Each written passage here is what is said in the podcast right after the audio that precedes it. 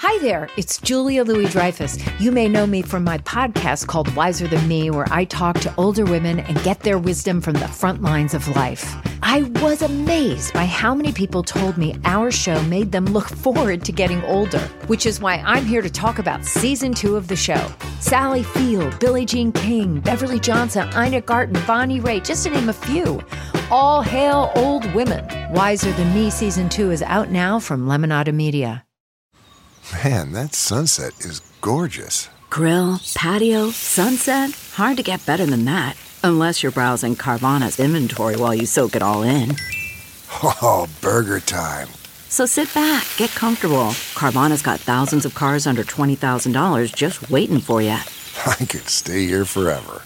Carvana, where car buying meets comfort, meets convenience. Download the app or visit Carvana.com today.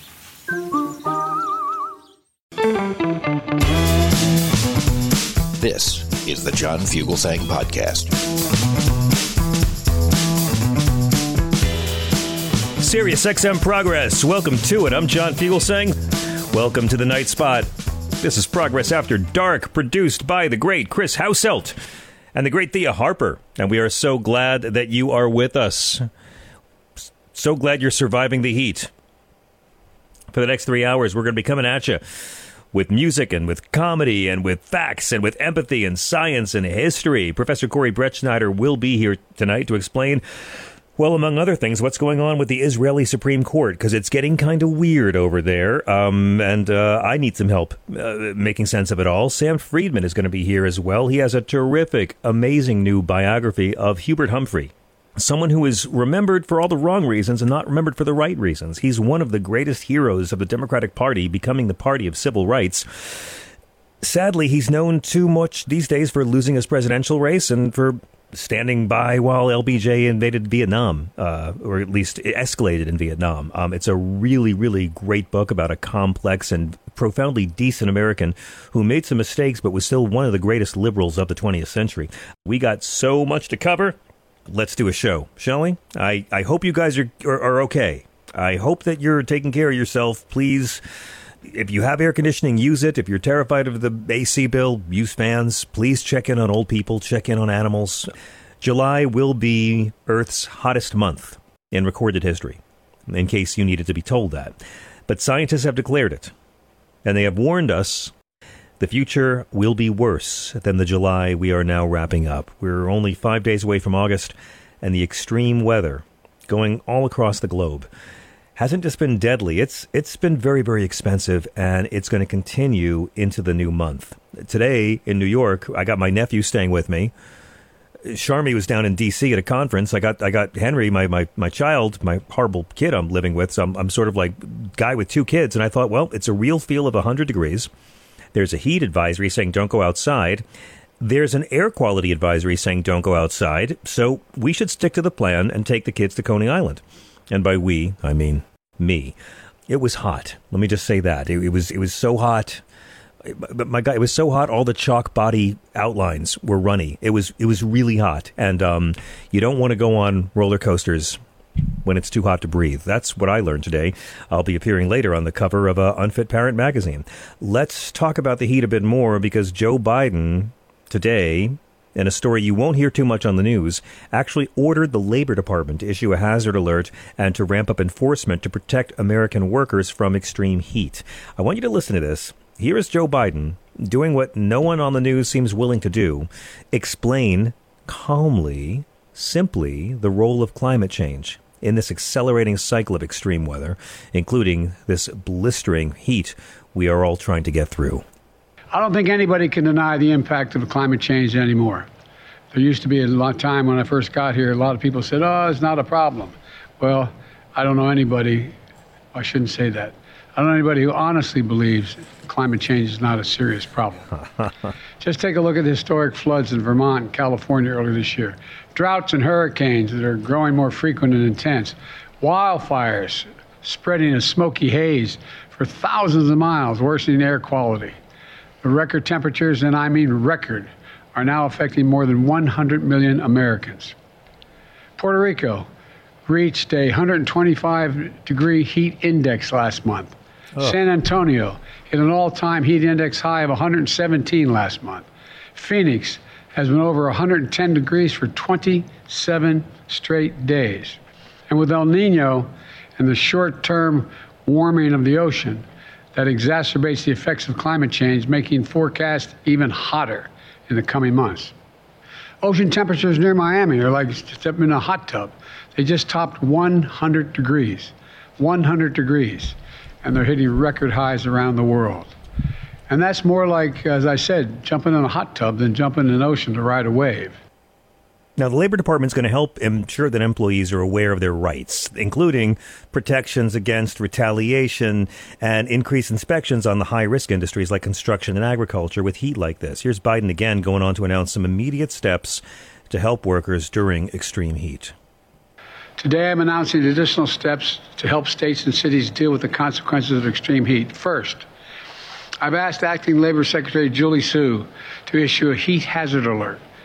It clarifies that workers have a federal heat related have federal heat related protections. We should be protecting workers from hazardous conditions, and we will. And those states where they do not, I'm going to be calling them out where they refuse to protect these workers in the, this awful heat. Second, the acting Secretary of Labor will work with her team to intensify enforcement, increasing inspections in high risk industries like construction and agriculture. This work builds on the national standards the Labor Department is already developing for workforce and workplace heat safety rules. I like playing clips like that on a show like this because cable news is lots of fun. They're not going to play you boring clips of government actually doing things to help American workers. So, thank you, Joe Biden. By the way, the economy expanded uh, better than expected, 2.4% annual rate in the second quarter. Um, it looks even more so that that recession they've been telling us about might not get here. All right, it's time to play Thirsty Thursday. Who who who can't keep their damn mouth shut? Who needs to be on camera so much they'll walk on camera and say things that they shouldn't say just because they want the airtime? Well, you know, Kevin McCarthy, God bless him. What do you do when the leader of the Republican Party in the Senate freezes for 30 excruciating seconds in the middle of a speech? in the Capitol Rotunda, and you don't know what to do. Uh, and no one thinks to take Mitch McConnell to the hospital. They just take him away for 20 minutes and send him back out there again. I mean, the man was in a hospital for a head injury just a few months ago. Uh, so, uh, House Speaker Kevin McCarthy here, he decided, let me get in front of a camera and say what I think. And you know what he thinks? He's totally cool with Mitch McConnell's completely unknown, undiagnosed, super scary health issue. Let me tell you, I have no concern. I actually met with Leader McConnell twice yesterday after this incident.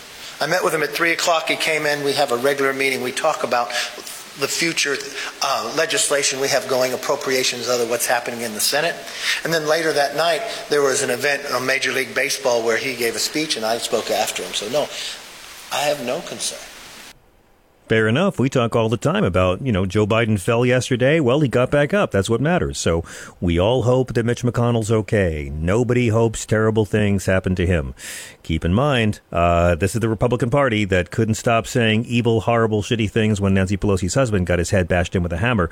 But um, you go, Kevy. You know, go ahead and say he has your support. But just, I hope that tape doesn't exist anymore if this thing goes south with uh, with with McConnell's health. But really, there, there's no contest. I mean, who's thirstier right now than Ron DeSantis? Not Donald Trump. Donald Trump's hiding from the media because they might ask questions about his life, which we're going to get to in a second.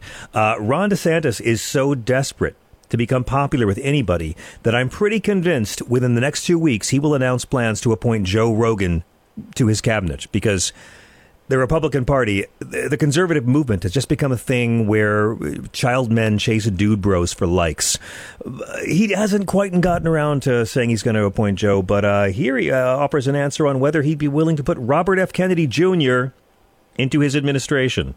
So I just think at the end of the day, you know, you need somebody that's going to reflect the values of the broad coalition. Yes, the medical stuff, I'm very good on that. So that does appeal to me, but there's a whole host of other things that he'd probably be out of step with. And so on that regard, it's like, okay, if you're president, you know, sick him on the FDA if he'd be willing to serve, or sick him on CDC. Uh, but in terms of being Veep, if there's you know 70% of the issues that he may be averse to our base on, you know, that just creates an issue. You understand what he's saying there? He's actually saying, well, no, Robert F. Kennedy Jr. believes in climate science and he respects LGBT people uh, and uh, he respects labor unions, um, but he's willing to push vaccine propaganda. So uh, we like that. That's exactly what you just heard pudgy Floridian coward and future Floridian retiree Ron DeSantis say. Okay, um, now, are you ready? A little part of the show we call These Aren't the Indictments You're Looking For. Because we're waiting to find out if Trump will be indicted very soon or later, or if anyone in Trump's inner circle will be indicted over the attempts to overthrow our government back on January 6, 2020, eh, before and after January 6, 2020. Indictment Watch has been trending on social media all week as we wait to find out if it's going to happen. Now, Trump's legal team met with special counsel Jack Smith today to try to beg him to please not bring more charges relating to Trump's efforts to steal democracy. Because, as we like to point out on this show, Donald Trump already has five criminal trials. Five trials, not cases, going to trial. Five different trials he'll have in courtrooms between now and the RNC convention next year. So the federal grand jury is considering the January 6th case. They met today, but they did not return an indictment. So everyone's still like, "Oh, another day. We've been waiting, waiting, waiting." I mean, when when will there be yet another indictment of the GOP frontrunner? Um, while this is all happening, by the way, at the White House, Karine Jean-Pierre ruled out any possibility of Joe Biden ever pardoning his son Hunter, whose plea deal fell apart in court yesterday because Republicans appointed by Trump didn't like that other Republicans appointed by Trump got him to plead guilty on something. Anyway, Donald Trump's legal team, you know, they, they met with Jack Smith's office previously. You know when that was? The last time they met with him was June 5th, when the classified documents investigation was getting hot. They met on June 5th, and three days later, after Jack Smith told them to expect an indictment, Donald Trump was indicted by a grand jury of U.S. citizens on 37 counts. So, uh, guys, next 72 hours is a pretty good yardstick. But something funny happened today. While we were all waiting for Jack Smith to file charges against Trump in federal court, different from the 37 counts we've already seen from the grand jury in Florida on the January 6th attempt to overthrow our government, blah, blah, blah. While we're waiting for all of this, Jack Smith filed three additional charges against Donald Trump today. Yeah. Three more felony counts. It's up to 40 now but it's in the previous case for Mar-a-Lago in the documents. The new indictment says that Donald Trump and his flunkies asked a staffer. There's my, uh, my brothers and sisters. They're what do I always say about American fascists? Bush and Cheney showed it. Trump proved it. They're always more dumb than they are evil. The greatest gift, if there is a God, the greatest gift he or she has given this flawed nation is that our fascists are always stupider than they are destructive. Oh, thank God. So yeah, um, Donald Trump, you know, has closed circuit cameras that film everything, and he sent his butler to go move documents and lie to his own lawyer about where the documents was. You know the story. But now they're saying that they asked another staffer to delete closed circuit camera footage from Mar-a-Lago, which sounds like obstruction of justice uh, if you were a 12 year old. Um, now, Trump has been charged with three new counts one additional count of willful retention of national defense information, two additional obstruction counts related to these alleged attempts to delete the surveillance footage at Mar a Lago in the summer. And Jack Smith charged a third defendant, Carlos de Oliveira, in the case. Uh, Trump has been charged, you know, along with his butler and body man Walt Nauta, on the federal charges related to the retention and handling of classified documents. By retention and handling, they mean stealing and hiding, just so you know. But today, Mr. De Oliveira was a maintenance worker who helped Walt Nauta move boxes of classified docs around Mar-a-Lago after the DOJ subpoenaed Trump to get them back. His name's been mentioned in the case because the surveillance footage showed him moving document boxes around the resort ahead of Trump's having the search of Mar-a-Lago. So, three more indictments on the last case. Um, but according to NBC News, Trump's attorneys were told today to expect a new indictment against Trump from the federal investigation into his efforts to overturn the 2020 presidential election. We don't know for sure. Could be today, could be tomorrow. A lot of Republicans have testified that Trump pressured them with false claims of the widespread voter fraud during the last few weeks he was in office, and it all led up to January 6th, as we all know. Now, Donald Trump said on his website, Filth Social, last week that he had received a target letter from special counsel Jack Smith. And Trump's lawyers arrived there today. Apparently, it didn't go that great. Donald Trump is already the only former U.S. president to face criminal charges. He's pled guilty in Miami to 37 counts indictment. He'll probably plead guilty to the other three counts. That's, again, stealing the documents and retaining them. Um, if an indictment comes down now in the election case, this is going to be the second round of federal charges from Jack Smith, who was appointed by the Attorney General, and Donald Trump is freaking out every day on his website, calling it a witch hunt, attacking Jack Smith, attacking his family, calling them all Marxists, you know, shit innocent guys do. Can I just say how how sad it is that Walt Nauta and Carlos de Oliveira can be so scared or brainwashed or dim that they'd be willing to go to prison for Donald Trump? I mean, I'm sure he's going to pay their legal fees, but gentlemen, get your own lawyer. I mean, Donald Trump will throw you under the bus without a second thought. He would do it for his own children. There's a lot of problems this party has, guys.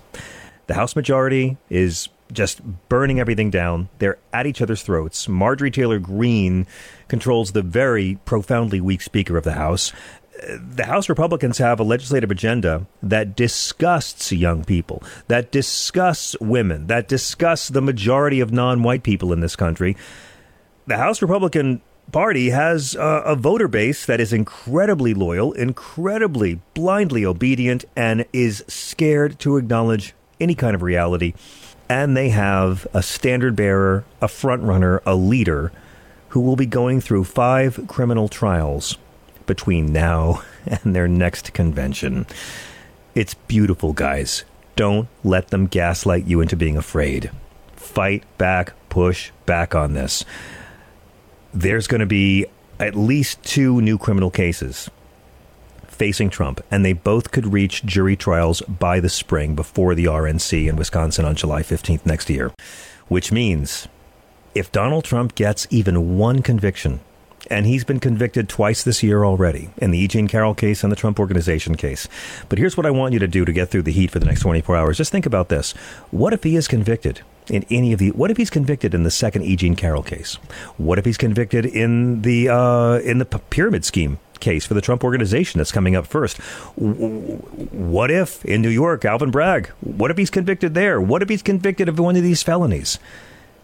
If he's convicted in any of these cases, it's going to happen before July 15th of next year when the Republican National Convention happens in Wisconsin. Guys, there's going to be a contested convention if Trump gets the nomination. Please stay healthy, take care of yourself, watch the alcohol, the drugs, the partying, try to break a sweat, do some cardio, eat healthy, get enough sleep.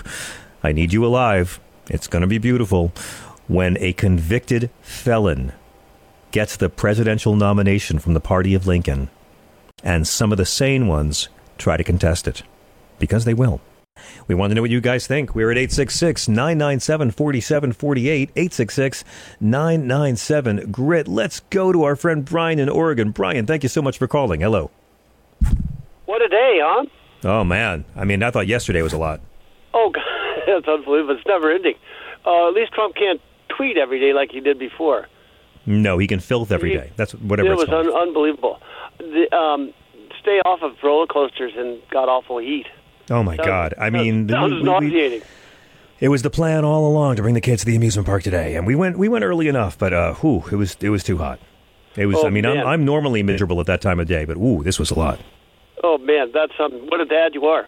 Um, John, I got two. Well, um, I'm gonna get get this out of my head. Um, for uh, Jeff, the truck driver from last week, he was from Virginia. Yes, sir. Two things. First, he to me he sounded a lot like uh, Kindle. I think he had a twinge of uh, Kindle in his back of his voice. He could have been his brother. Okay. Um, uh, just food for thought. That's kind of terrifying. I, but I didn't even notice that. Go ahead. and he, I think um, for him, uh, if he's ever listening, but uh, other people might want to uh, read um, "Bury My Heart at Wounded Knee" since you brought up book. Wounded Knee on that call. What a book! Yeah, incredible. So, anyways, that's a spot of history. I'm sure that's going to be banned from schools as well. Hmm. Um, but um, then for Sinead O'Connor's thing, I had a thought rolling around that these people go nuts and torture her with criticism and stuff. It's just a fucking picture she rips up. I mean, Yeah. to me, it's just so.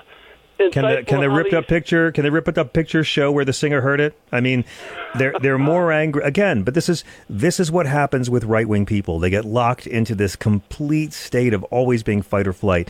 The same people who are more angry at protests against police brutality than police brutality. They're more angry at protests against racism than they are at racism. The people who are more angry at the Black Lives Matter protests after uh, Derek Chauvin killed George Floyd than they were ever angry at Derek Chauvin for killing George Floyd. These are the same people who are more angry that Sinead O'Connor tore up a photo of John Paul than they are angry that John Paul covered up child rape. They're more Yeah. they are so brainwashed to be blindly obedient that they're more angry that, that, that a photograph was hurt than they're angry Yeah. that children were It's hurt. just it's just obscene, and, and it shows to me how insecure in their own religious sol- Yeah. solidity. Well, it shows to me are. that she was always the real Christian. She was Yeah. always the truer Christian, always.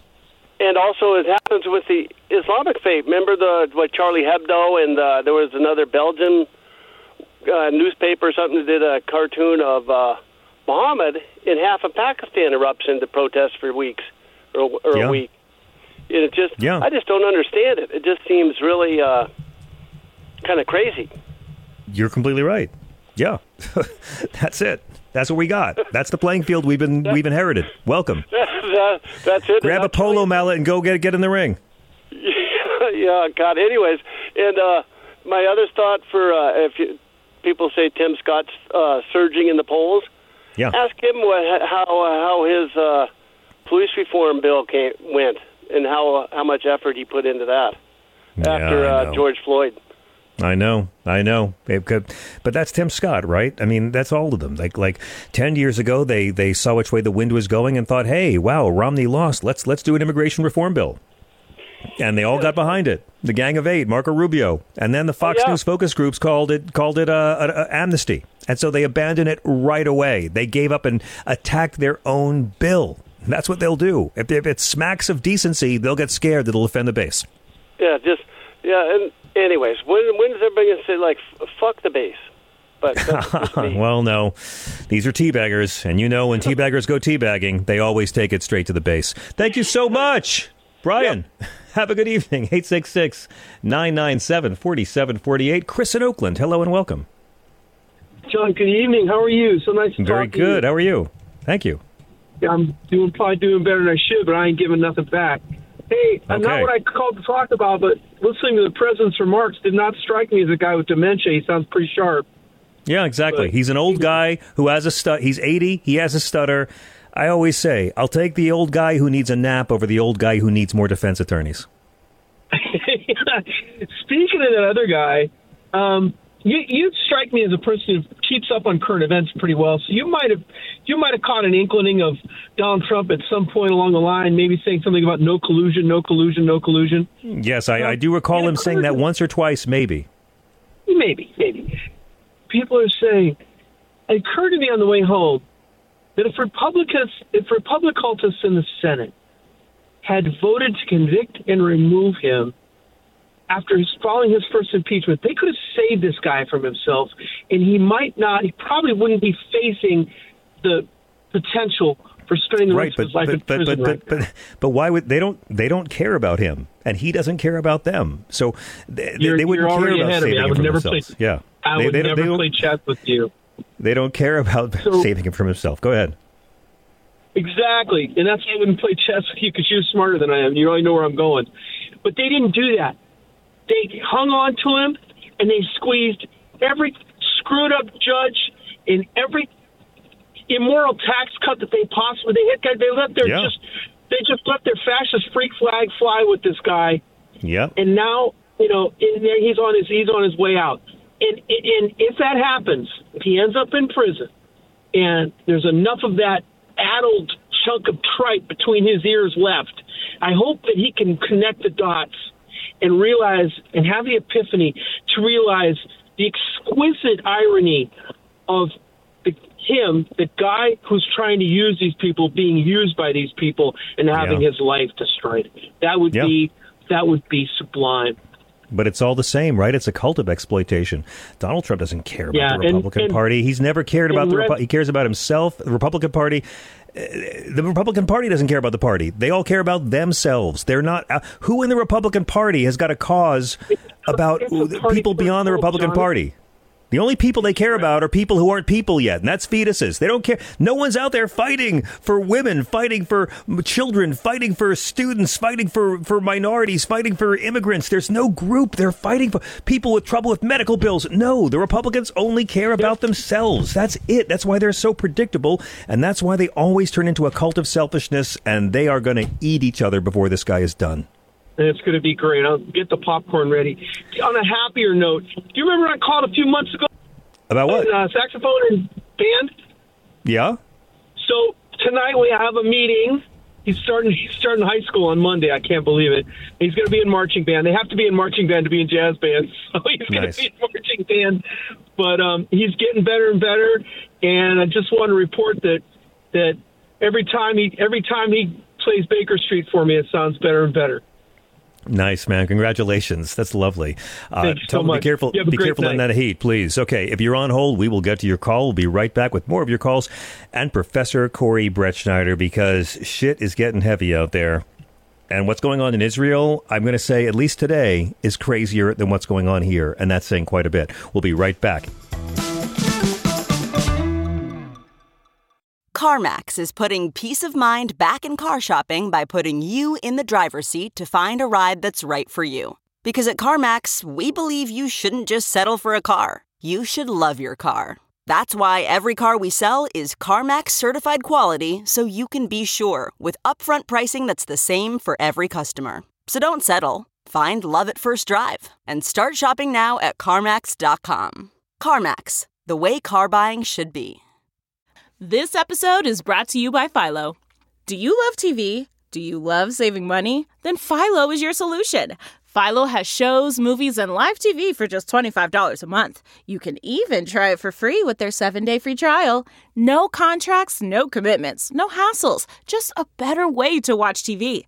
Never miss a minute of shows like the hit docuseries Where is Wendy Williams or classics such as Friends.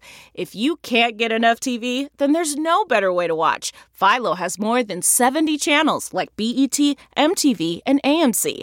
And the best part, you can try it yourself with their 7-day free trial. Sign up today at philo.tv slash poppods. That's p-h-i-l-o dot tv slash p-o-p-p-o-d-s to get 50% off your first month.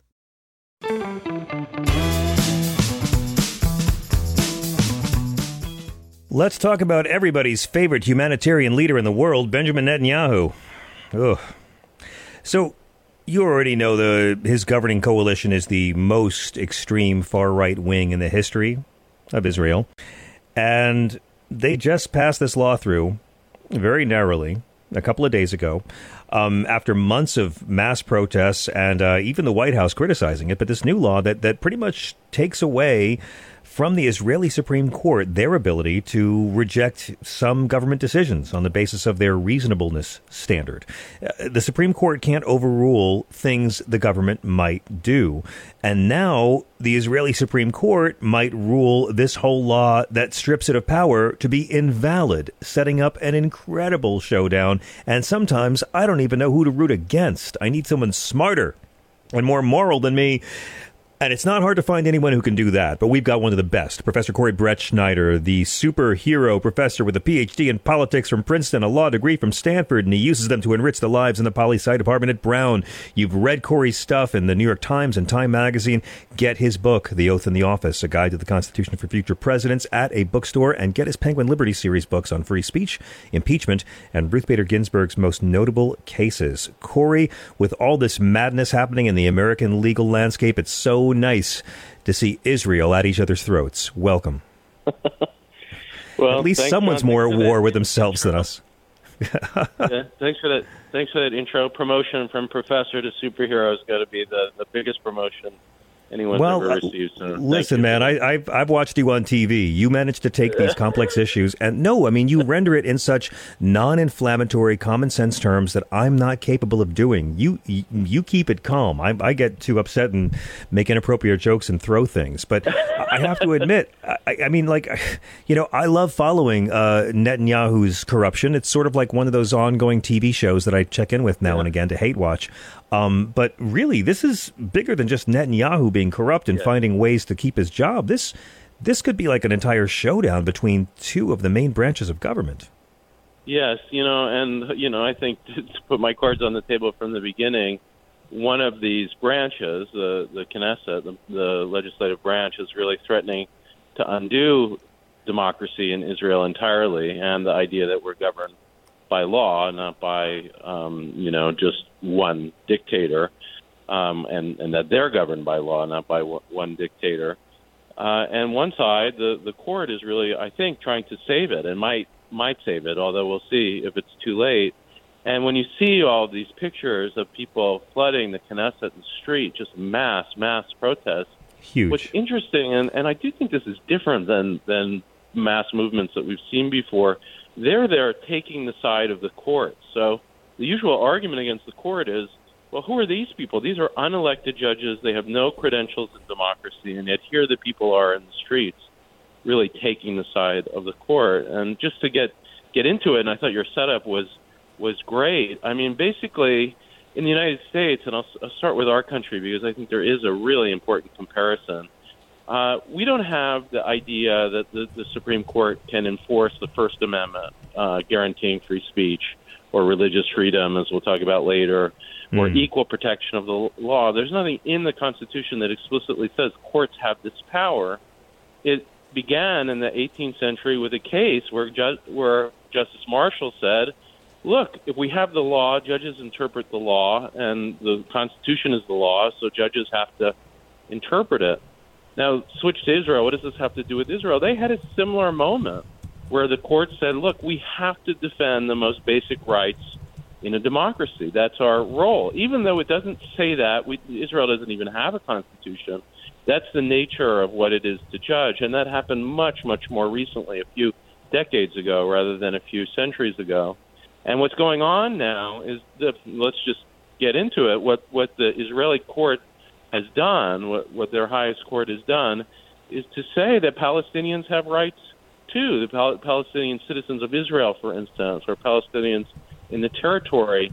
And the more that they've done that, that they've tried to say part of democracy is that everybody lives under law equally, and that means that everyone has rights, even minorities within Israel. As they've done that, the extreme right in Israel, which is increasingly taking over, forming coalition with Mm-hmm. um, Netanyahu, uh, has said, "We don't want you to do that. We're going to revoke your right to do that." Now, here's the question. This is the big kind of idea question.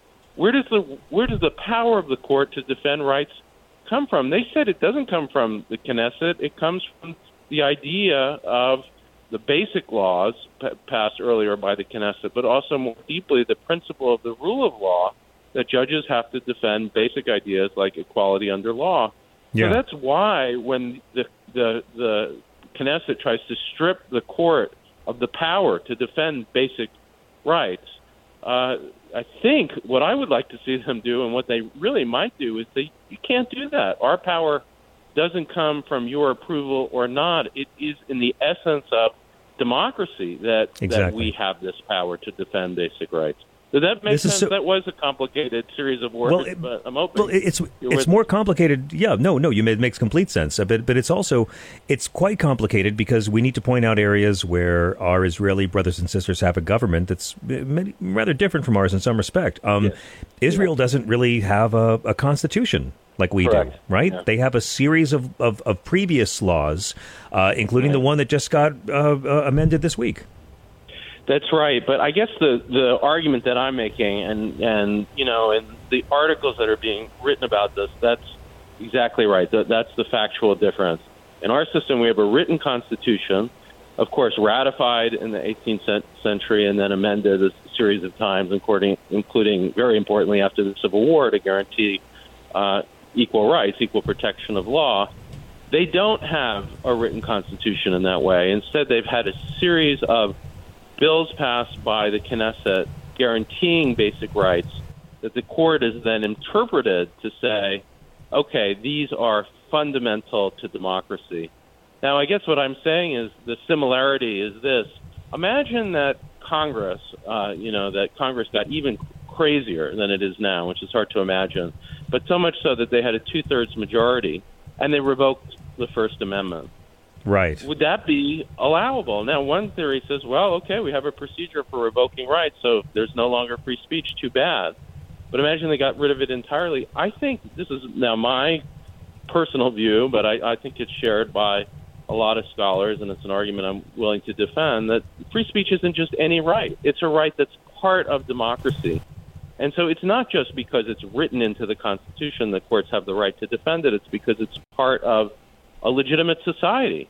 And I think that's what the Israeli court might actually say here that our ability to defend equal rights from Palestinians doesn't come because of any specific law, even a basic law, and it can't be taken away by Parliament. It comes from the basic idea of democracy. And listeners are interested in delving into these ideas, there's a, a Israeli Supreme Court justice who's like really like their George Washington, I would say, or Lincoln, like a real founder of the country, named Aaron Barak, who, in a book called The Judge in Democracy, defended that idea that the judge's role in democracy was to defend the most basic rights, not because the Knesset said so, but because that's what a democracy is about. And and um, yeah, and that's a well. Now I'm going to plug my own work. I have a book. Please came out the same year as Aaron Barak called Democratic Rights, and that's my argument too. That that in our country, courts get their ability to defend the First Amendment, equal protection, not from our written constitution, but from the very idea of democracy. So I, I love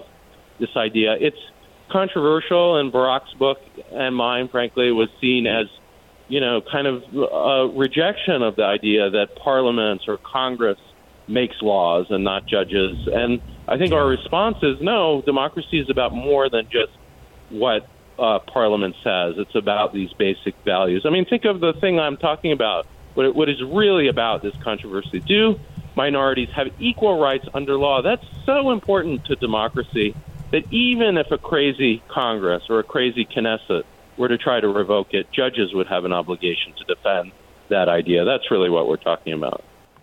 I, I, want, I wanted to ask a couple more very basic questions about this, Corey, and then I, I want to move on Please. to stuff here. But this is so fascinating because we've I, I've never seen protests of this scope and Yeah. ferocity in, Yep. in Israel in, in my lifetime of watching Yep. international news. And, and again, um, Israel doesn't have a Senate.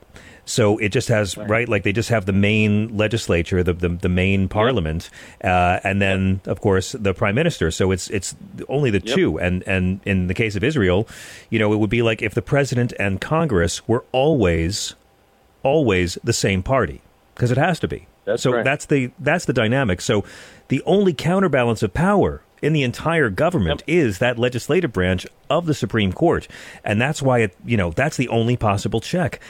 So I understand that, and I understand that this whole kerfuffle is over the fact that um, they passed this law saying that the Supreme Court cannot overrule them. Their power is now absolute. There are no checks and balances. One party controls the government, and that government can not be overruled by the Supreme Court. Can you just r- really quick explain to me how this is um, actually a threat to democracy itself in Israel? Because that's the part that I Well, think some folks are having a hard time Yeah. connecting.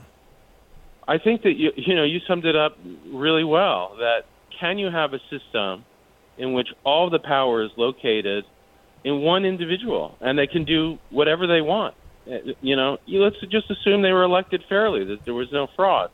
Uh, but what they want to do is to take away the basic rights of minorities, take away free speech rights, take away rights to be you know not discriminated against.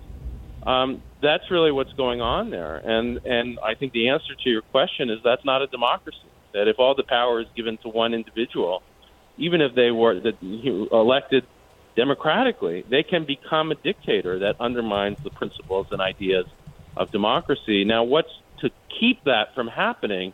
And it's not abstract, really, to keep Netanyahu from becoming a dictator. And the answer is the court.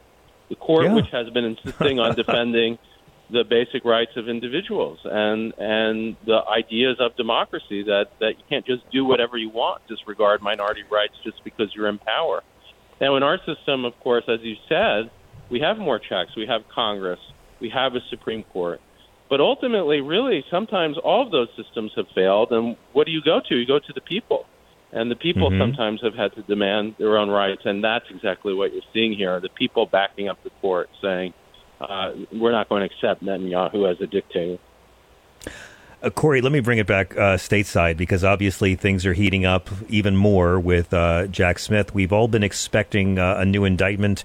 Indictment Watch has been trending all over the place. Um, they met today with Trump's lawyers and told them that uh, an indictment will be imminent, so it's just a matter of time. But I think everybody got surprised waiting for one indictment, and then suddenly Donald Trump received three more indictments on himself for the classified documents case. I guess that brings the total up to 40 felony counts that he's been indicted with.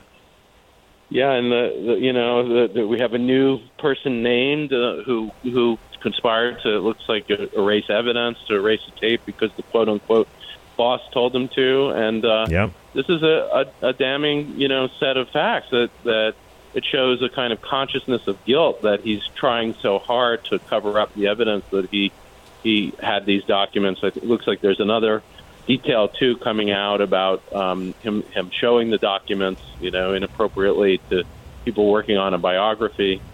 So I was expecting the January 6th indictment, uh, possibly, and instead we got this other show. But it looks like looming. I mean, any day now is going to be not just another uh, set of counts, but but a, another entirely different case about January 6th, as well as there should be. And to my mind, looking at that kind of warning letter that was sent, it looks like the case is going to uh, possibly echo uh, exactly what happened in the January 6th committee. You know, they made an argument, as I said often when we were talking about it, not just to the American people, but directly to the prosecutors in the Department of Justice, that this case should be brought. And then they gave a roadmap of how to bring it. And uh, I'm waiting to see it, but I, I think we're going to see a close resemblance by exactly the arguments that we saw by the January 6th committee and the Department of Justice. That's pretty profound and and historic.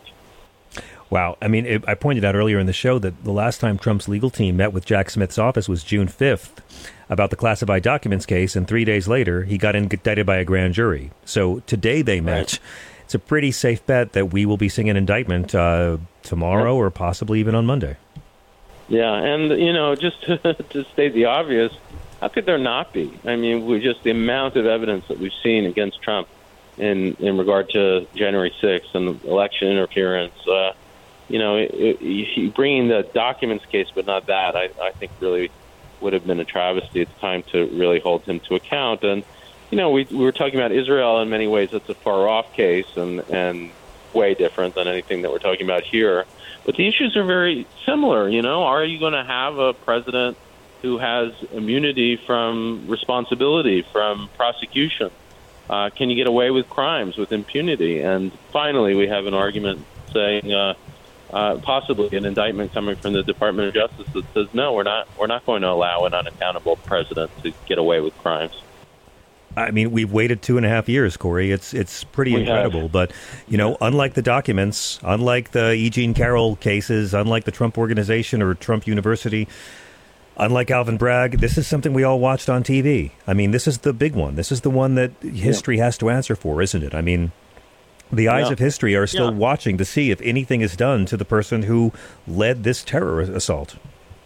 Yeah, and uh, you know the mistake of Nixon, as you know, I, I feel strongly was that he was never prosecuted. He went on to become a statesman, and Trump running around as if he's going to run again is, uh, you know, even more of an affront to, to the system of justice. So it it took a long time to get here, probably too long, and from the reports I'm I'm reading, it didn't need to to last this long, and maybe there's a strategy behind it, but but better late than never. Of course, the problem now is that we're running close to the election, and if this guy wins, uh, there's a real possibility that, guilty or not, he's going to undermine those charges and and be the one that prevails, and and then we really are in a system uh, in which democracy and rule of law have collapsed, and uh, Yeah. it looks a lot more like the Israeli case that, that we were talking about.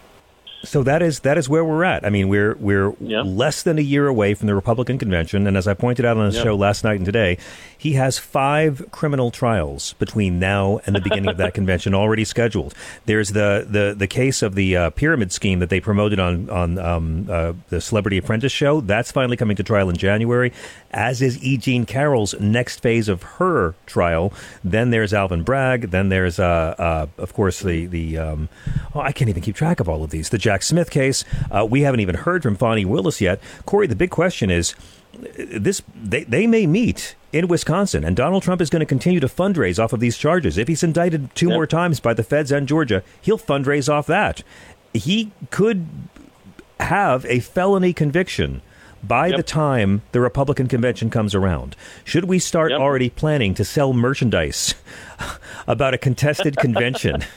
Because I, I, you have to believe that there's going to be some Republicans in this party that Mitt Romney is just going to put on a, a, a liberation flag and lead a revolt against this, right? I mean, there I- will be people so, trying to challenge where- his where that nomination. Party is so corrupted. It is so deeply criminal itself, or at least complicit in criminality, to be more precise. Uh, I check, you know, weekly, sometimes daily, the 538 and other polls to, to see what his favorability is and when is that dip going to happen. And it doesn't happen. It is so Mhm. sticky, as political scientists say. And, uh, you know, his base are in a different informational universe. They're living in a world in which the political opponents of Trump are trying to get him through unfair means. Yeah. And, uh, Yeah. you know, that that's what they're seeing and that's what they believe. And, yes, you would hope that, that Bill Kristol or whoever in the Republican Party that was going to try to oppose his ability to get the delegates would succeed, but they didn't succeed in the past, and I, I'm not so sure that they could succeed this time. You know, the conventions have rules; they don't prevent him from running as of now if he's been convicted of these felonies. Certainly, nothing prevents him from from serving as president. Hey, exactly And, right. uh, That's the law and order party. He, he, he maybe can't vote anymore in Florida, but he can go ahead and be voted Yep. for. Corey, what? How can our listeners follow you, Professor, and keep up with all your work? Boy, I, like on something called X, I guess. Yeah, over on X. That website with the X. Yeah, I know that one. Sure. Yeah, my, the one with the parental lock on it. Corey, thank you so much. It's great to hear from you. Have a great week and keep your family safe in this heat. We'll be right back with your calls. This is Progress. Okay, picture this. It's Friday afternoon when a thought hits you. I can spend another weekend doing the same old whatever, or I can hop into my all new Hyundai Santa Fe and hit the road. With available HTRAC, all wheel drive, and three row seating, my whole family can head deep into the wild. Conquer the weekend in the all new Hyundai Santa Fe. Visit HyundaiUSA.com or call 562-314-4603 for more details. Hyundai, there's joy in every journey. Okay, picture this. It's Friday afternoon when a thought hits you. I can spend another weekend doing the same old whatever, or I can hop into my all new Hyundai Santa Fe and hit the road. With available HTRAC, all wheel drive, and three row seating, my whole family can head deep into the wild. Conquer the weekend in the all new Hyundai Santa Fe. Visit HyundaiUSA.com or call 562-314-4603 for more details. Hyundai, there's joy in every journey. Hey, everybody, it's Michael Steele, host of the Michael Steele Podcast. Each week, I discuss key political and cultural issues joined by America's leading activists, experts, and academics for conversations that transcend political boundaries. And that's the point. I want you to join me as we work through real solutions, have honest conversations, just keeping it real and having a little fun on the side. So listen to the Michael Steele Podcast on Spotify, Apple Podcasts, Spreaker, or wherever you get your podcasts on, because you know I love it when you do.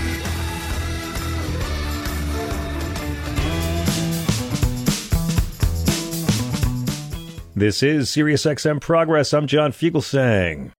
The White House, just so you know, ruled out today the possibility of Joe Biden never pardoning his son Hunter over federal tax and gun charges.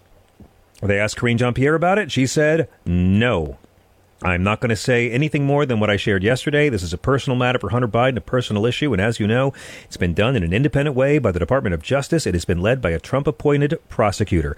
Can you imagine Can you imagine if Joe Biden appointed a prosecutor to go after Donald Trump's kids and Donald Trump became president? Donald Trump allowing that case to continue for two and a half years in his presidency? Donald Trump allowing his son to plead guilty for anything rather than just dismiss the charges because that's what a real man does when he has power? Just incredible. Again, they say we will have no further comment.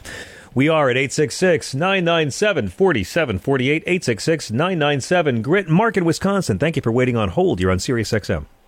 Yeah, thanks so much for taking my call. I mean, I'm just continually amazed by the uh, new Republican Party trying to rewrite rewrite history, not only on slavery, but apparently someone want to rewrite it on the Holocaust. I mean, Yeah. maybe I shouldn't be amazed. I mean, it, it is just uh, it's just jaw droppingly, you know, that they bring one one little thing up and they say, oh, yeah, they, they learned some valuable skills, you know, when they were sometimes when they're enslaved and brought to America. I know. And But can I tell you the scariest part? Can I tell you the scariest part about our right wing fundamentalist uh, extremist Christians? The be- the worst thing about them, we, we used to have slavery in this country. We used to have apartheid and segregation. This is the best version of right wing people we've ever had. Like this is these right wing people are so much more moral and so much less racist than all their forebears, and they're extremely amoral and extremely fucking racist. This is the best we've gotten right wing people to be in this country. So think about that. Compared to the Confederates, compared to Reconstruction, compared to segregation, they're actually quite mild on the evil douchebag scale. Yeah, I yeah, I, I guess, but I don't know if I'm, I'm willing to cut them any slack at all. I mean, I, I Right. guess it, it just it just slack. It just. I mean, I, I'm at a loss for words now. I said, you know, just carefully thinking of what I was going to say, but it just, just, um, I just It's lose my shocking, I patience with these people because it, it just is, you know, that that even post Civil War, I mean, post Reconstruction, especially, that because re- Reconstruction was uh, was posting some real real gains for African Americans, and uh, Yeah, but that was only well- at, the, at the point of a bayonet. You know, the, the Yeah, um, and some real suffering for them too. I mean, the, Yeah. in many ways, they just found all new ways to keep slavery going. Vagrancy laws were created to just put black men back on a chain gang. Yeah, and it just is, and they they they, they show no shame about it either. I mean, they find new ways to make excuses. Well, they're going to talk about all this stuff and and you know all the horrible things that happened, but you know, damn it, they learned some valuable skills. You know, and, and I, Can you I believe was- it? But those they learned those valuable skills as as just somebody increasing the value of a of a piece of property. I mean, that's Yeah. what it is. I mean that. Uh, try re- reading some good historical fiction sometimes for those some of those folks. Like read Michener's Chesapeake, which talks Yeah. about slavery. Oh yeah, Talks about a whole Gore lot of other Vidal's got stuff, some. too. Gore Vidal stuff is great too. Yeah, I mean, like when I was a kid, I was taught slavery in school, but it was all very abstract. You know, there were black and white pictures and books and drawings, and it wasn't about the real brutality. We, you know, maybe you see Gone with the Wind, which makes it look like a party, quite frankly. And then when I was in eighth grade, um, they made us watch Roots, the the miniseries on a VHS tape in school, and it destroyed me. Like it, it, it destroyed me, and I was committed to reading the book. And I read Alex Haley's whole book when I was thirteen, and that's what radicalized me at thirteen. I was like, oh my god, I wasn't taught anything about slavery. This is what it really was. And ever since off- then, I've what's that? When, when they chopped off Kunta Kinte's foot because he Yeah, well, and and and they gave him a choice. They gave Kunta Kinte a choice: his foot or another part of his anatomy to cut off. but he wants children someday, so he lets them cut off his foot, which means he can't run away again. And I'm 13 years old reading this, and it radicalized me. I never, from that time on, had any patience for anybody with a Confederate flag for the rest of my life. I it just Yeah, they- we they still don't take it series. seriously. when I was a kid, I think we got them from Green Stamps from the grocery store. It was American Heritage series on, on American history, and there was a picture in there I can remember just vividly of a slave ship, you know, kind of cross sectioned with the uh, with the slaves packed in there like sardines. And I go, I just thinking, even at whatever age it was, you know, it must have been like ten probably. And I said, this ain't right. I mean, this just ain't right. And uh, yeah, and these people want to want to whitewash that. I mean that. Uh, you're right. You're right. and it just is and they have no shame about it either and then but then they you know that but then they got a whole media empire out there that's trying to make up you know trying to soft Yeah. pedal oh it's not really so bad you know it's it's it's um you're ignoring all the good things that this new, this new Florida law is promoting and I go well it's just utter nonsense that if you try to point out, point any positives over slavery That, and if you, you know, It's so just, like I mean, even asking the some kind of question, even, even thinking about answering the, like, what, what an insulting, disgusting question. Like, if you're a decent person, and you could think of a positive from slavery, you wouldn't say it out loud because you're a decent person. It's all dog whistles. It's all Ron DeSantis competing with Donald Trump to let the racists know you're safe with me without actually coming out and saying the N word. That's it, man. It's all this dog whistle stuff. It's all the constant going after the the whole notion of attacking wokeism. I mean, that alone, you're you're literally attacking people for being aware of racism. That's it. You're not attacking racism. You're attacking people for being aware and pushing back against racism. That's the Republican Party now. And and what's sad is it was the Republican Party was founded um, by abolitionists, Yeah. abolition and French socialists here in Wisconsin. Oh, they know that part. That's part of their history they know. You know, your Democrats started the KKK. Your Democrats started the KKK. When they say that, you change it and say, well, Confederates started the KKK. We can agree those Confederates are evil, right? Oh, yeah, Confederate Democrats, evil, yeah. And, and we probably should tear down those statues of those evil Confederate Democrats. Hey, that's my heritage. I mean, just, you know, they just say things to think they're winning moment to moment.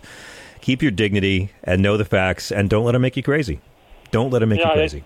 Yeah, I try not to, and it's just uh, you know what's remarkable is, is I think I could tear any of these any of these guys a new one in, in a debate. You know that. Yeah, Uh, but you don't need to. All you need to do is debate in front of people and let them make themselves look silly with their lack of historical information and with their lack of basic human empathy. And you can do that easy. You're smarter and more moral than me. Thank you so much, Mark, for calling. Thanks. Thank you very much. I want to run and get to another call before we hit the break. Hello to Sean and Callie. Sean, thanks for waiting on hold. Hey, brother John. So you know, everyone keeps saying, you know, Jack Smith bringing these, you know, indictments and stuff. L- let me clarify. We got to get our our wording correct. It's Jack fucking Smith.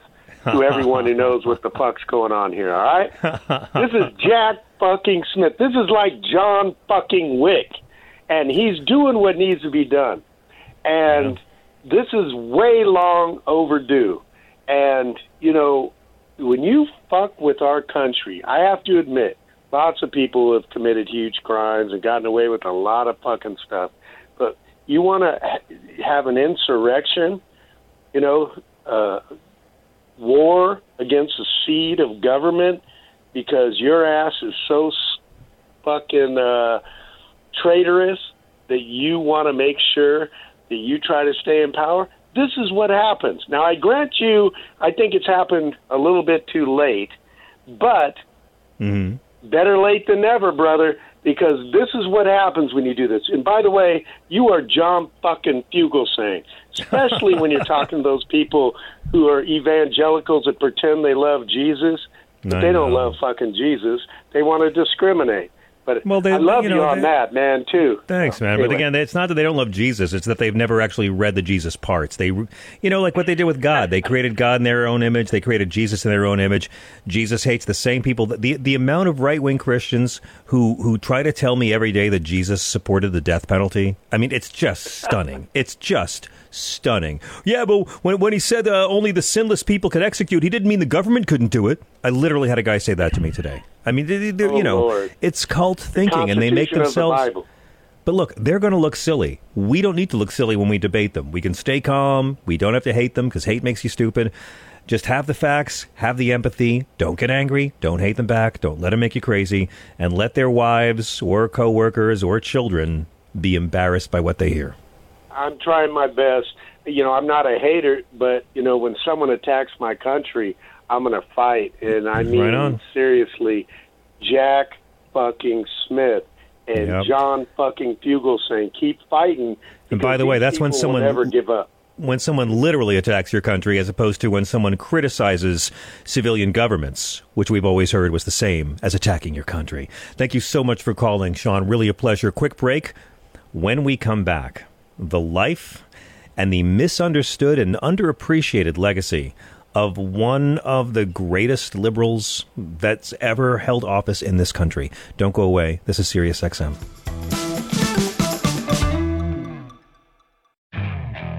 Okay, picture this. It's Friday afternoon when a thought hits you. I can spend another weekend doing the same old whatever, or I can hop into my all new Hyundai Santa Fe and hit the road.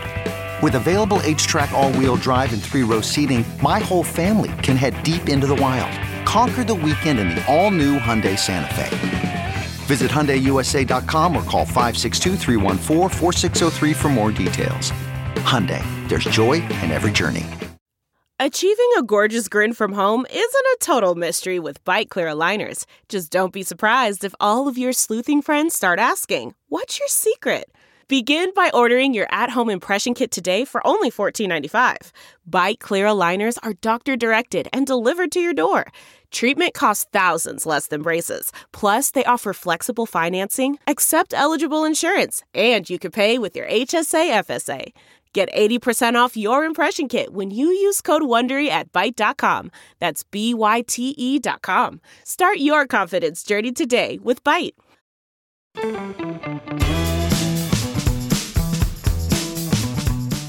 This is SiriusXM Progress. I'm John Fugelsang. 75 years ago, this summer, on the final day of the 1948 Democratic National Convention, Hubert Humphrey, who was only 37 years old, and the mayor of Minneapolis took the podium. And Harry Truman was running for reelection. This was the big Dewey v. Truman year. Harry Truman wanted it to be what? Middle ground, moderate Democrat, moderate Democrat. And young Mr. Humphrey gets on that stage and tells the delegates to get out of the shadow of states' rights and walk forthrightly into the bright sunshine of human rights. This guy gave the most liberal speech possible at a time when the entire presidency was at risk and a president, an incumbent Democrat, was trying to play it safe. Now, for many people, Hubert Humphrey is best known as Lyndon Johnson's VP in the 60s who stood by and supported Johnson as Vietnam got bloodier and bloodier and then lost the 1968 presidential election to Richard Nixon.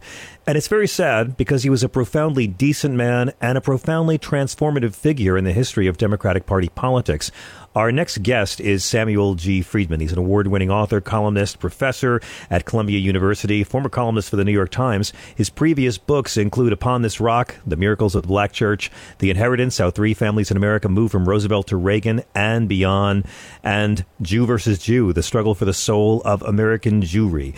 None of these books will compare you for how incredibly current his new biography of Hubert Humphrey is into the bright sunshine. It's an incredibly moving story about a figure who whose influence on the decency of this country before and during the civil rights movement cannot be measured. What a great pleasure to welcome Professor Freedman to SiriusXM. Well, believe me, John, it's an even greater pleasure to be with you. Thanks so much for having me on. Uh, it's such an honor, and I really, really love your book. You know, I, I always think of Humphrey and my favorite expression of his, which was compassion is not weakness and concern mm-hmm. for the unfortunate is not socialism, something I wish every Democrat could memorize and repeat every now and then. I want to start with a very obvious question for me.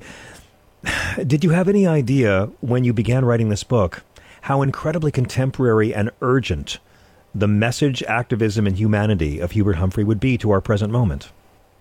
Oh man, you asked the right question right out of the gate, John.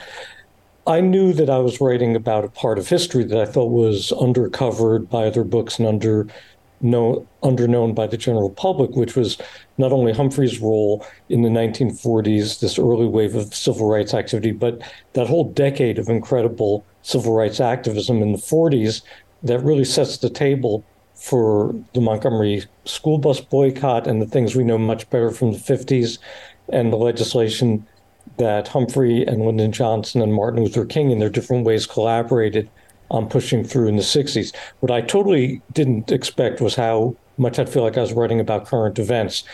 Because I started this book in January of 2015. It was the second term of Barack Obama. Marriage equality was going to be uh, declared co- a constitutional right in a few months by the Supreme Court. And again, I felt like I was, you know, filling in a gap in historical literature but then November 2016 happened, and we know what happened then. And as I was learning more and more about the way Hubert Humphrey took on the white supremacists and the Christian nationalists and the America Firsters of his time, and by the way, those were the exact terms in use then. Yes. Um, I realized I was writing about the past talking to the present. Yes, I mean, this was the time when Truman desperately didn't want to lose the racists from the Democratic Party. You know, y- y- you set this story up of this compassionate liberal, and I want to give the full title of the book. It's Into the Bright Sunshine Young Hubert Humphrey and the Fight for Civil Rights. It's very important. This compassionate liberal trying to morally lead his party forward, but constantly faced with having to make compromises with the establishment Democratic Party for the greater good of gradual progress just a little bit contemporary. I, am curious why yes. you chose to start this um, in the in the uh, Democratic Convention of 1948. I mean, he's best known as as the VP in the 60s, and this book focuses a lot on his time as mayor of Minneapolis, where he fought bigotry. Why did you want to start it at that incredible moment in the middle of his life as a young 37 year old mayor, tempting the fate of the powers elite of his own party? Right. Well, I felt that the later Humphrey was much better known. If people these days know Humphrey at all, they think of him for his catastrophic error of judgment in supporting the Vietnam War. They think of him having lost narrowly to Richard Nixon. And I think even more kind of the real uh, tarnish on his reputation came from getting the nomination in 68 during the Chicago convention, having it delivered to him by the party bosses like Mayor Daley, amid the right. police riot against anti-war protesters and journalists. And then when he ran as very much an establishment centrist candidate in 72 against George McGovern for the Democratic nomination and just looked so frenetic and, you know, panicked and became an object of ridicule. So I felt like that was stuff we knew. And even some of the work he had done with Lyndon Johnson valiantly on civil rights, Robert Caro's you know, written so authoritatively about that in his books. I yes. didn't feel the need to go there. But there was this amazing period for Humphrey personally and for the civil rights movement more broadly in the 40s that goes through the war years and culminates in the 1948 convention that a lot of people are only dimly aware of. And John, you're totally right about what it took in terms of Humphrey challenging the party um, establishment. And it wasn't just Harry Truman. You know, as much as many of us admire um, yeah, Franklin Roosevelt, revere him, yeah. you know, R- Roosevelt had made this devil's bargain with the segregationist wing of the Democratic Party that if they would vote for him on election day and vote for his bills in Congress, he would not challenge them on racial segregation. And Boom. Truman was prepared to follow the same script until Humphrey from the inside and civil rights protesters like Philip Randolph on the outside forced the issue. I'm so glad you covered that in the book because I think that we have to be able to place ourselves in the time young Mr. Humphrey was operating. And yeah, we have our reverence for FDR. We talk, uh, as we should, about the Japanese citizen internment, uh, the American uh, citizen of Japanese uh, ancestry internment. But in in the 1940s, it was the Democratic Party in the South that was the party of white supremacy, right. as you point out very ably. And Roosevelt has to cut this deal to save Social Security and and try to appease the racists to hold the party together. And so the question is, who is this young mayor of a Midwestern state to come up there and actually throw down this moral gauntlet to, to challenge the orthodoxy? And I, I find it so fascinating to look at, you know, we think about these powerful icons in Democratic or uh, Republican politics, the Bushes, the Kennedys, the, the Roosevelts. Hubert Humphrey was really a, a, man of very modest origins, wasn't he? I, I don't think you can really understand what made this young 37 year old man take this kind of risk without knowing where he came from. No, you're right. I mean, he grows up out in the grasslands of eastern South Dakota. The first thing that kind of forms his political identity is that even before the United States as a whole had the Great Depression with the stock market crash in 1929, there had been an agricultural crisis in the Dakotas, really starting in the early 1920s. So where Humphrey grew up and his own family, they'd been in you know economic uh, calamity for most of his childhood. They lost their home. They ultimately lost a little drugstore that they ran. Humphrey and his older brother had to drop out of college to come and help the family get started in a different town. And as Humphrey would later write, seeing not only what happened to his family, but to the people they knew in their town, changed his view about what led to economic failure, that it wasn't personal, you know, right failures of character. It wasn't you know being frivolous or spendthrift. That there were these meta forces of economics that could drag good people down, and that you needed activist government to respond to that. So that's yes. the beginning of his political identity.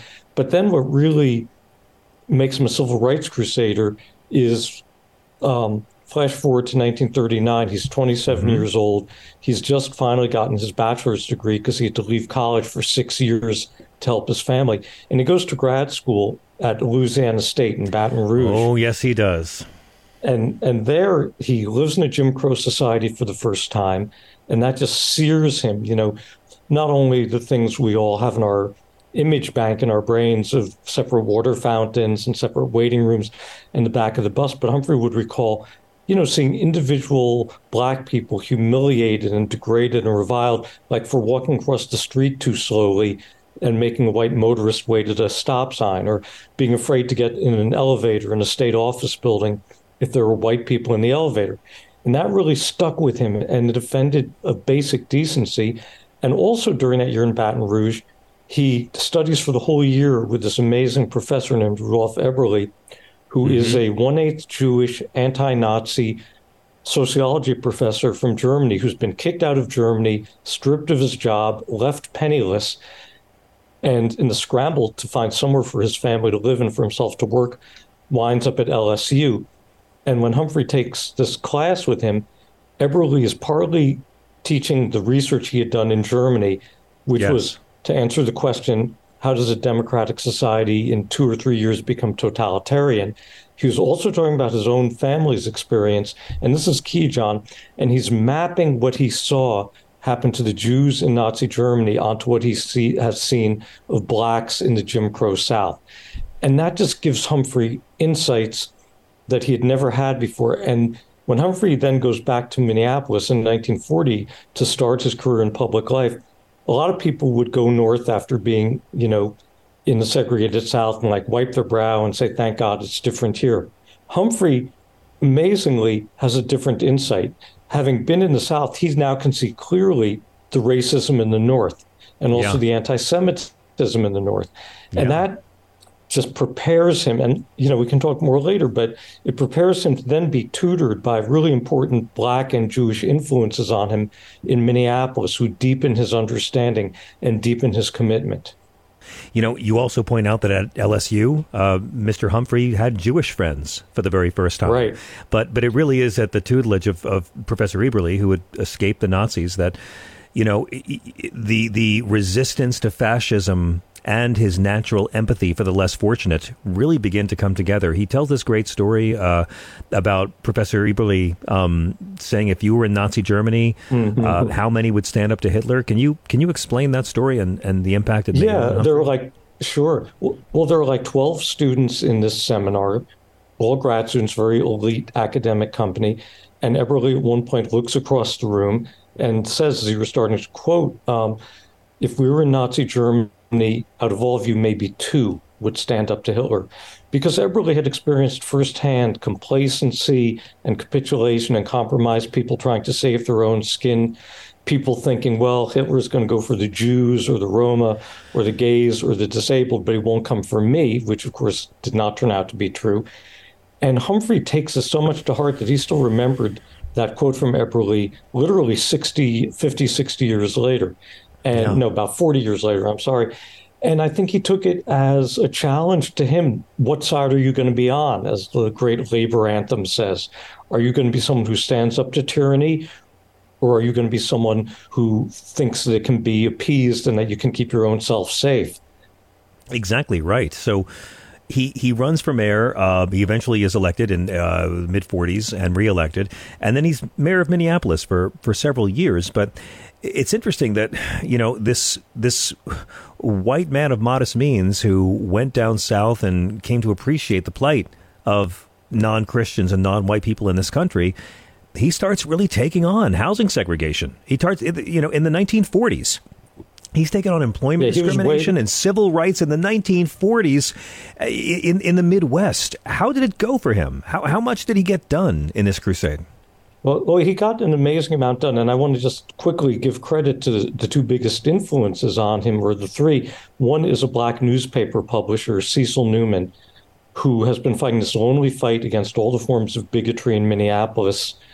You know, everything from terrorist attacks on blacks who try to buy homes in white neighborhoods to employment discrimination to the dog whistle terminology that the mainstream newspapers use when they write about black life, which is almost always just a crime story. And then there's a Jewish guy, Sam Scheiner, who mm-hmm. similarly has been fighting this kind of one man battle against the very entrenched uh, Jew hatred in Minneapolis. And both of these people become close to Humphrey and they help deepen his knowledge, but he has political skills and political power and ambition that they by themselves can't possibly have. And so when he gets elected mayor in 1945, even in the city where the Jews and the blacks collectively account for maybe 3%, 4% of the city's mm-hmm. population, mm-hmm. he mm-hmm. runs as a candidate for civil rights and human rights. And he immediately does two things. One is he sets about to make the city look at itself honestly in the mirror. And he actually brings two black sociologists from Fisk University, the HBCU in Nashville, that later will educate John Lewis and Diane Nash among other people from the freedom movement. And they oversee this study in Minneapolis to basically develop what we would now call a data set showing the uh, depth of, of, bigotry there. Yeah. And when Humphrey can confront the city with this, he uses that as leverage to say, now we have to pass a law outlawing employment discrimination. Now we have to pass a law outlawing housing discrimination. And he moves forward on these issues. And he also takes on the racism of the police force and if you read about what Humphrey was dealing with and trying to correct in the mid 40s, it's like the presentiment of the of the murder of George Floyd. It's really yes, disturbing and creepy. And the one unfortunate thing about how quickly Humphrey moved into national politics is that that part of his agenda, particularly, was left unfinished, and the police practices in Minneapolis reverted back to the awful norm. So it's almost he, you know he made the city yeah. No, yeah. I mean, he's bringing this really, really aggressive approach to morality and decency and civil rights to the National Democratic Party. And Lord knows we've seen lots of progressives try to do that. Um, and, and, he's doing it in Minneapolis. I, I'm almost a bit surprised he got invited to the convention in the first place. I keep thinking of you know the Bernie friends and the Hillary friends mm-hmm. uh, still at war with right. each other. But but you know Truman is in office now after Roosevelt died, and he's trailing Thomas Dewey, and Truman is desperately trying to hold together this coalition. He'll keep all the segregationists he needs. Um, exactly. I, am I'm, I'm curious as Hubert Humphrey goes into this. This this man has this you know the the classic dilemma that a lot of people have. Do you do I help the party to win the presidency and go against my principles and accept this kind of compromise, or do I say, damn the consequences? I've got to argue my conscience, and if my party loses, uh, then so be it. Uh, people have had this approach, and it's led to Donald Trump becoming president in some swing states. But what was Hubert Humphrey considering when he got to Philadelphia? Well, when he got to Philadelphia, and you said he's 37 years old, he's only been in elective office for three years. He's the mayor of a mid-sized city. And, you know, among liberals, he's starting to get well known for what he's accomplished on civil rights and, you know, human rights in Minneapolis. But he's still basically a kid. And because he's a terrific orator, he, among the insurgents who want to force the civil rights issue, and I should say, and this is important, and I know you'll agree with this, Humphrey understands you need to have the inside game and the outside game, that he's working with his allies within the convention. And outside, A. Philip Randolph, the great black labor and civil rights leader, is leading protest marches because he's been leading a national campaign to have black young men refuse to serve in the army or register for the draft if Harry Truman won't desegregate the military. And Humphrey understands there's a real important synergy between inside and outside. And so w- within the convention hall, he's tasked with giving the speech to try to convince the delegates to vote over and against Truman's wishes for a civil rights plank that will very explicitly do things. And he is worried about it. He has um, Truman's people to convention telling him, if you give this speech, it's the end of your career. Um, they call him a pipsqueak. Truman is writing in his diary about Humphrey and the other civil rights activists within the convention, and he calls them crackpots. And Humphrey has to, you know, kind of somehow calm himself and and you know remember what his core principles are which he does.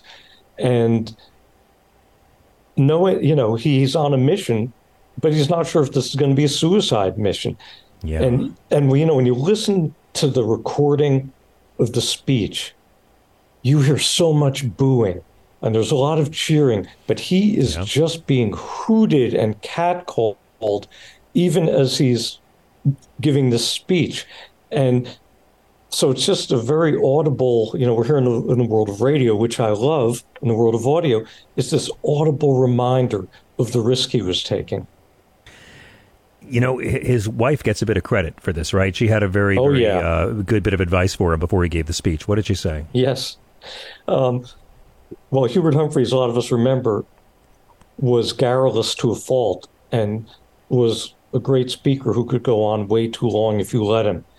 And he had given a speech to an AFL union convention a couple months before the Democratic convention. It was sort of a tryout, actually, for what he would say at the Democratic convention. And he goes on and on and on. And his wife, Muriel, says to him after Hubert, a speech does not need to be eternal to be immortal. Mm. The speech is only 10 minutes long. It's heard right. or seen on TV in 1948 by like 70 million people. What yeah, was the effect yeah, and, and what, what was the fallout after these words well, went over the airwaves? You're right. It's amazing when we think of how scripted conventions are now, and a lot of us don't even watch them in real time. But yeah, 60 million listeners on radio. They just started to put TV along Northeast Corridor. So 10 million watching on TV.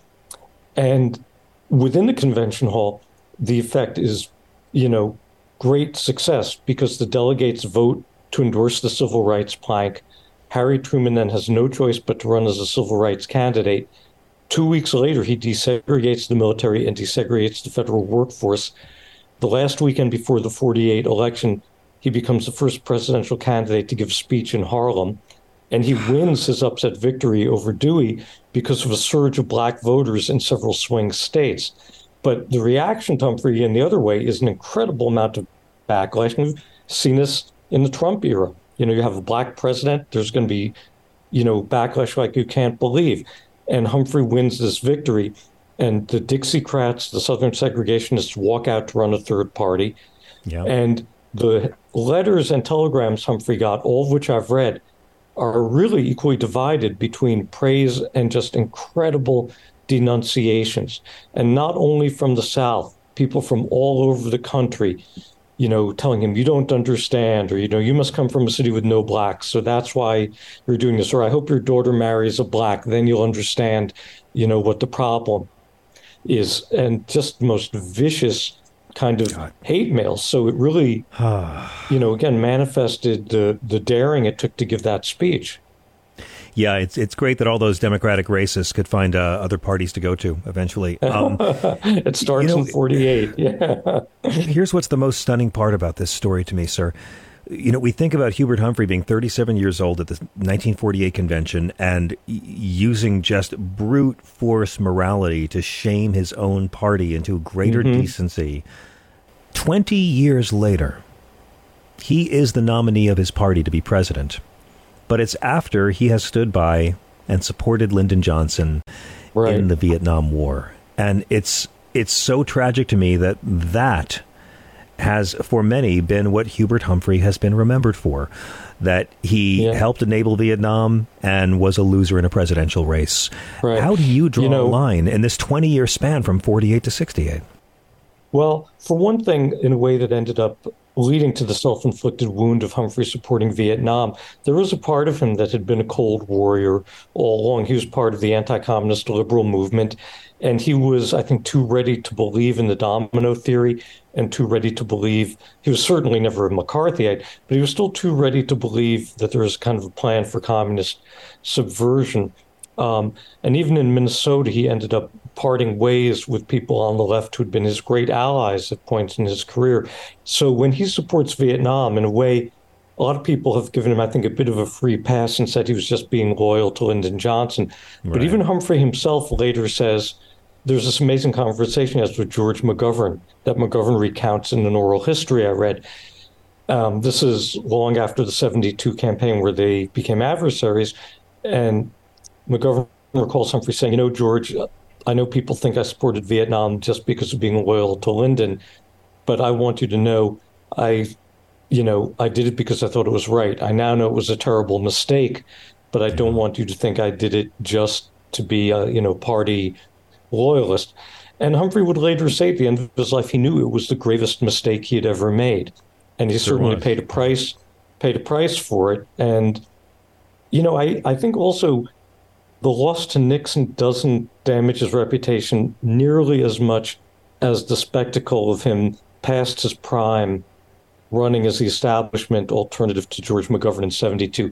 That's when he really, I think, looked like his sell by date had passed. Because also what we know now is, you know, Richard Nixon did a dirty trick to, you know, tell the South Vietnamese not to go into peace talks that Humphrey yeah. wanted to undertake because he would cut them a better deal. And arguably, the reason Humphrey narrowly lost is because of Nixon's dirty trick. That's right.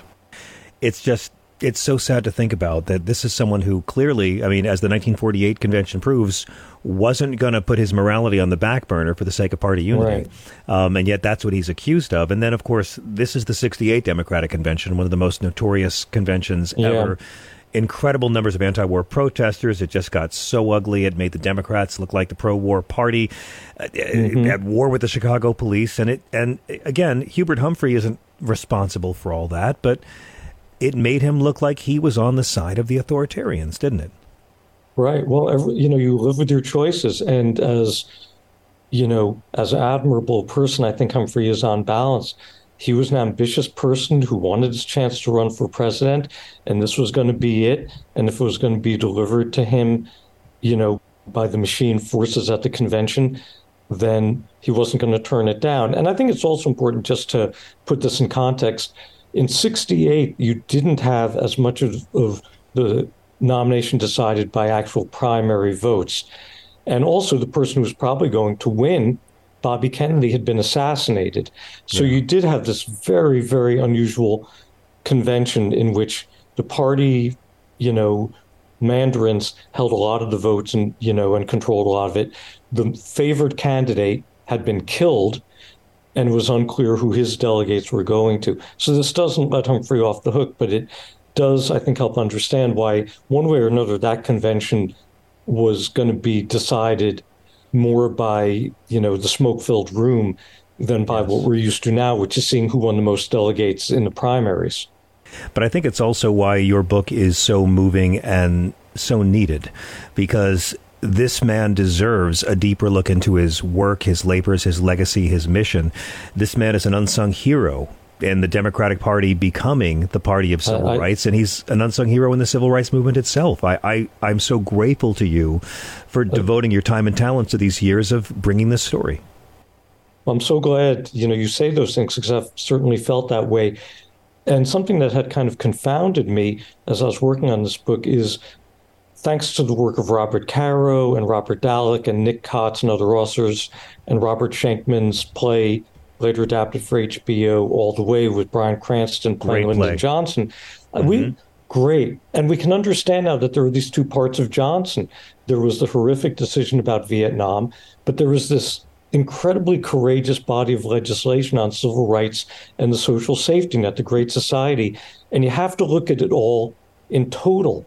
And finally, in the last five, ten years, people have been able to hold the totality of Johnson in their minds. And, you know, and with Humphrey, I kept asking myself, why do we only remember the worst things he did? And he shouldn't be let off the hook.